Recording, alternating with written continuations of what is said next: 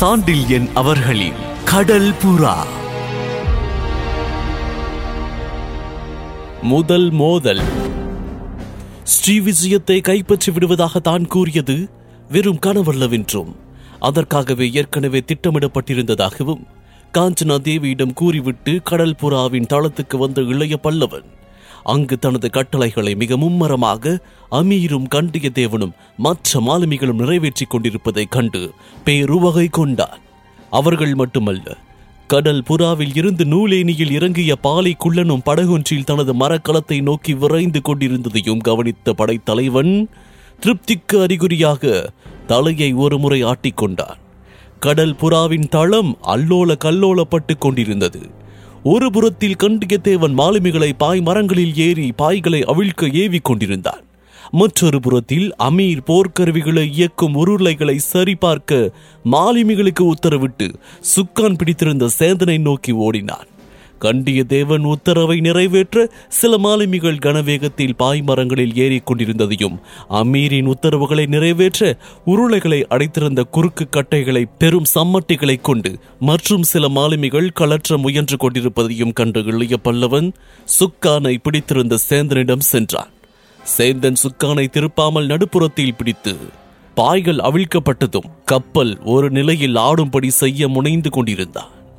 அவனை அடுத்து நின்ற அமீர் பக்கத்திலும் பின்னாலும் வந்து நான்கு மரக்கலங்களையும் நோக்கி கைகளை ஆட்டியும் விரித்தும் விரலால் பாய்களை குறிப்பிட்டும் ஏதோ சைகைகளை செய்து கொண்டிருந்தான். அவன் சைகைகள் பலனளிக்க தொடங்கிவிட்டதை மற்ற மரக்கலங்களின் மாலுமிகள் பாய்களை இறக்கி முற்பட்டதிலிருந்தே புரிந்து கொண்ட படைத்தலைவன் தன் திட்டப்படி காரியங்கள் நிறைவேறுவது குறித்து மகிழ்ச்சி அடைந்தவனாய் அவ்விடத்தை விட்டு அகன்று நூலேணி இருக்கும் இடம் வந்து தனக்கு ஒரு படகை இறக்கும்படி மாலுமிகளுக்கு உத்தரவிட்டான். அவன் உத்தரவுப்படி படகொன்று இறக்கப்படவே.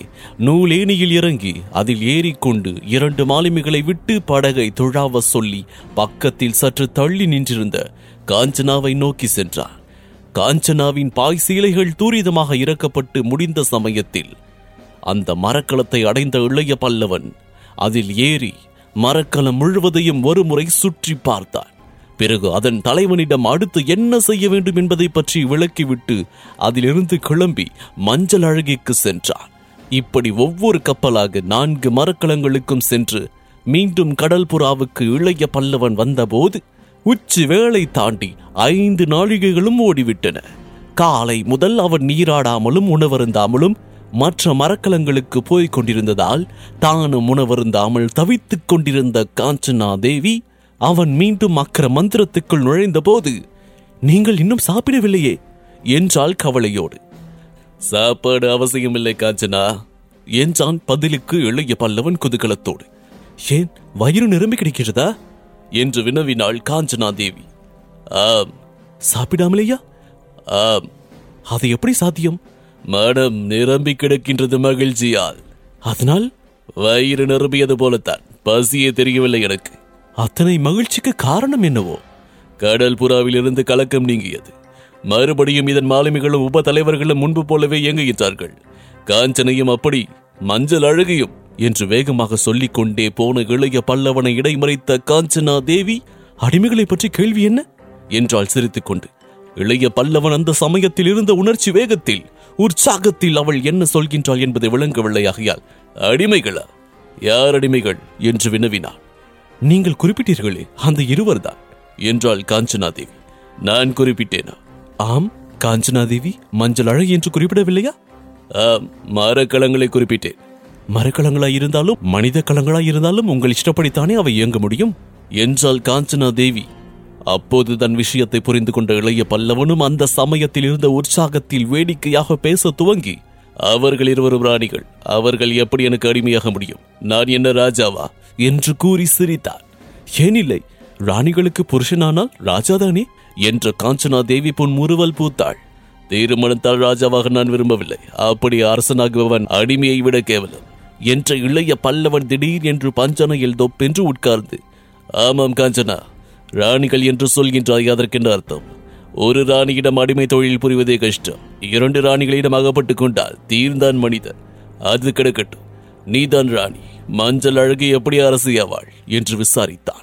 காஞ்சனா தேவியின் வதனத்தில் மந்தகாசம் விரிந்தது. என்னை சக்கரவர்த்தினியாக்க சபதம் செய்திருக்கிறீர்கள் அல்லவா? என்று கேட்டால் அவள் எல்லையில்லா உவகையோடு. ஆம் குதூகலத்தோடு சொன்னான் இளைய பல்லவன். அவளை என்னவாக சபதம் செய்திருக்கிறீர்கள் ஒருவேளை ராணியாக்க சபதம் செய்திருக்கலாம்.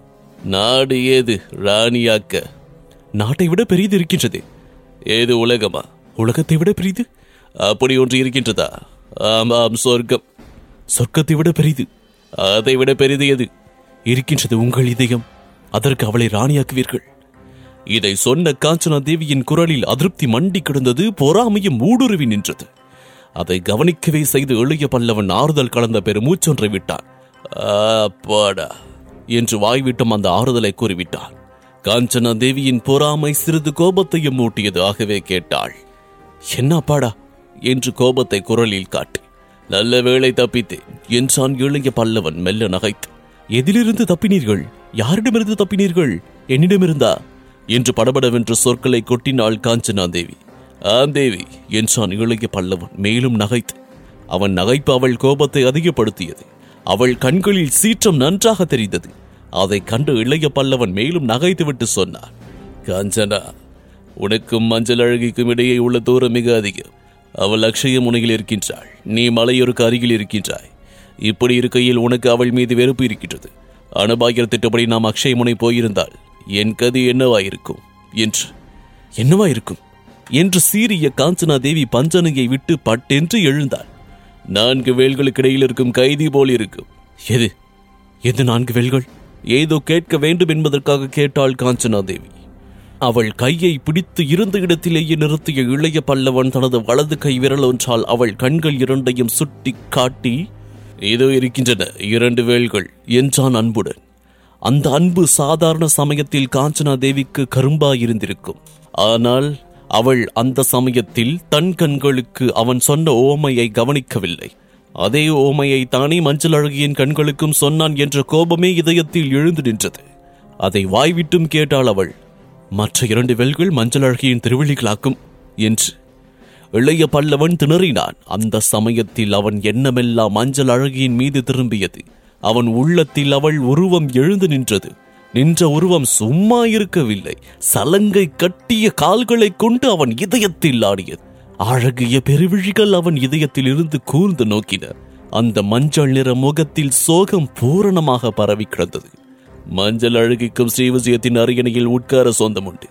அவளும் சக்கரவர்த்தினியாக வேண்டியவள். ஆனால் அவள் துர்பாக்கியசாலி தந்தையால் ஒப்புக்கொள்ளப்படாதவள். பாவம் அதிர்ஷ்டமற்றவள். அவளுக்கு அரசும் இல்லை நாடும் இல்லை. என்று உள்ளுர சொல்லிக் கொண்ட இளைய பல்லவனின் சிந்தனை மஞ்சள் அழகியை நோக்கி ஓடிக்கொண்டிருந்தது. அலை ஓரத்தில் உட்கார்ந்த அந்த நாளில் நீங்களும் அந்த அலையைப் போலத்தான் என்னை தொட்டுவிட்டு போய்விடுவீர்கள் என்று மஞ்சள் அழகி சொன்னதை எண்ணி பார்த்தான். அவள் சொன்னது உண்மையாகத்தான் போய்விட்டது. தொட்டு விட்டு வந்து விட்டேன். ஆனால் நல்ல வேளை நிலைமை மிஞ்சி முன் விட்டேன் என்று தன்னை சமாதானப்படுத்தியும் கொண்டான் என்ன சமாதானம் படுத்தி கொண்டும் அவன் நெஞ்சம் சமாதானப்படவில்லை. முகபாவத்திலிருந்து இளைய பல்லவன் மனோநிலையை புரிந்து கொண்ட காஞ்சனா தேவி என்ன செய்வது என்று அறியாமல் நின்ற இடத்திலேயே நின்றாள். எதற்காக இந்த பேச்சை கிளப்பினோம்? பெண் புத்தி சின்ன புத்தி என்பது சரியாக போய்விட்டது என்று தன்னைத்தானே கடிந்தும் கொண்டாள் கடாரத்து கட்டழகி அவள் மனநிலையை இளைய பல்லவன் தவறாக புரிந்து கொண்டான். அவள் மஞ்சள் அழகியின் மீது பூரா வெறுப்பு கொண்டு விட்டதாகவும் தோன்றியது அவனுக்கு. ஆகவே அவன் பேச்சை அடியோடு மாற்ற முற்பட்டு காஞ்சனா அவகாசம் இல்லை சீக்கிரம் உணவை எடுத்து வை. நான் நீராடி விட்டு வருகின்றேன். என் உப தலைவர்கள் வந்து விடுவார்கள். என்று கூறிவிட்டு தளத்துக்கு சென்று விட்டான் மீண்டும். தளத்தின் ஒரு மூலையில் இருந்த மரக்குடங்களால் கடல் நீரை மொண்டு இரு மாலுமிகள் ஊற்ற நீண்ட நேரம் நீராடிய இளைய பல்லவன் அங்கேயே உடல் துவட்டிக் கொண்டு அறைக்கு வந்தான். வந்து இடுப்பில் ஒரு துணியை மட்டும் கட்டிக்கொண்டு உணவருந்த உட்கார்ந்தான். காஞ்சனா தேவி உணவருந்திக் கொண்டு அவனை பார்த்தாள். அவன் தேகம் பாதி உடையின்றி இருந்ததால் விசாலமான மார்பையும் பனைத்த தோள்களையும் கண்ட காஞ்சனா தேவி அவன் அங்கங்களில் புருஷத்தன்மை முழுக்க முழுக்க பொலிவுறுவதைக் கண்டு வியந்தாள். மார்பிலாடிய பெரும் ஒற்றைக்கல் ரத்தினமும் காதில் இருந்த ஒற்றை குண்டலமும் முகத்தில் தொங்கிய சுருட்டை மயிரழைகளும் அவன் கொள்ளைக்காரன் என்பதை பறைசாற்றியும் அவள் மனம் அவனையே நாடி நின்றது. ஆழ்ந்த சிந்தனையில் இருந்தபடியே பேசாமல் இருவரும் உணவருந்தி முடித்தனர். அதற்கு பிறகு சீக்கிரம் புது உடை புனைந்து வருமாறு காஞ்சனா தேவியிடம் கூறிய இளைய பல்லவன் தானும் உடை அணிவதில் முனைந்தான். ஒரு நாழிகை சென்றது. காஞ்சனா தேவி புத்தாடை புனைந்த இரண்டொரு ஆபரணங்களை மட்டுமே அணிந்து இடை கதவை திறந்து கொண்டு மோகநகரமாக இளைய பல்லவன் இருந்த அறைக்குள் நுழைந்தவள் பிரமித்து பல வினாடிகள் நின்று விட்டாள். இளைய பல்லவன் போர்க்கோலத்தில் இருந்தான். அவன் உடை படோடபமாக இருந்தது. கால்சராயின் விலை மதிக்க முடியாததாக இருந்தது. மேலே தெரித்த அங்கியும் விலை உயர்ந்ததாய் இருந்ததை அங்கியின் கைப்புறங்கள் காட்டின. மார்பை மட்டும் சிறு இரும்பு கவசம் ஒன்று மறைத்திருந்தது. இடை கச்சையில் குறுவாள் ஒன்றையும் நீண்ட வாழ் ஒன்றையும் பொருத்தி இருந்தான் படை தலைவன். நெற்றியில் பளிச்சென்று திலகமும் இட்டிருந்தான். அந்த கோலத்தை பார்த்த காஞ்சனா தேவி பிரமித்து பல வினாடிகள் நின்றாள். பிறகு மெல்ல பிரமிப்பை உதறி என்ன? போர்க்கோளத்தில் இருக்கின்றீர்களே? என்று வினவவும் செய்தாள் தட்டு தடுமாறி. போர் காத்திருக்கின்றது. ஜம்பி நதியின் வாயிலில் ஆகவே போருக்கு தயாராக இருக்கின்றேன். என்று இளைய பல்லவன் புன்முறுவல் கொண்டான். அதே சமயத்தில் அக்ர மந்திரத்தின் தள கதவு திறக்கப்பட்டு அம்மீர் கண்டியத்தேவன் பாலைக்குள்ள நாகையோரும் மற்ற மூன்று மரக்களங்களின் உப தலைவர்களும் உள்ளே நுழைந்தார்கள். அவர்கள் ஒவ்வொருவரும் போருக்கு சன்னத்தமாக வந்திருந்ததை கவனித்த காஞ்சனா தேவி ஏதும் பேசாமல் பஞ்சனையில் உட்கார்ந்து கொண்டாள். அனைவரும் அமர்ந்த பின் அவர்களை ஒருமுறை தன் கண்களால் ஆராய்ந்துவிட்டு திருப்திக்கு அறிகுறியாக நல்லது உப தலைவர்களே நல்லது என்று கூறி பஞ்சனையில் தானும் அமர்ந்தான் இளைய பல்லவன். உங்கள் உத்தரவுப்படி வந்துவிட்டோம் என்றான் பாலிக்குள்ளன். இப்பொழுது மஞ்சள் வெயில் வந்துவிட்டதா? என்று வினவினான் இளைய பல்லவன். இல்லை என்றான் அமீர். சரி மஞ்சள் வெயில் புறப்பட்டதும் மரக்கலங்கள் துடுப்புகளால் துழாவப்பட்டு நகரட்டும் அப்பொழுது கிளம்பினால் ஜம்பி நதி முகத்துவாரத்தை இரவு புகுந்த முதல் ஜாம முடிவில் அடைவோம். அங்கு ஸ்ரீவிஜயத்தின் மரக்கலங்களோடு நமது முதல் போர் துவங்கும். என்று இளைய பல்லவன் மேலும் கூறத் துவங்கி அமீர் தேவரே உப தலைவர்களே நாம் மிகுந்த எச்சரிக்கையுடன் போராடினால் வெற்றியை இரண்டு நாட்களில் அடையலாம். உற்று கேளுங்கள் சொல்லும் எதையும் மறக்காதீர்கள் ஜாக்கிரதை. இதுதான் நமது முதல் மோதல் ஸ்ரீவிஜயத்துடன் நேருக்கு நேராக என்றான். அத்தோடு தனது திட்டத்தையும் அணு அணுவாக விவரிக்கத் தொடங்கினான். இளைய பல்லவன் இதன் தொடர்ச்சியை ஒரு மாறுதல் இதில் தொடர்ந்து கேட்கலாம்.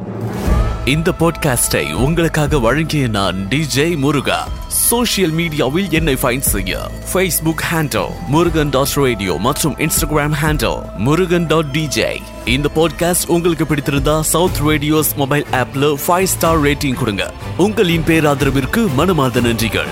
மீண்டும் சந்திப்போம்.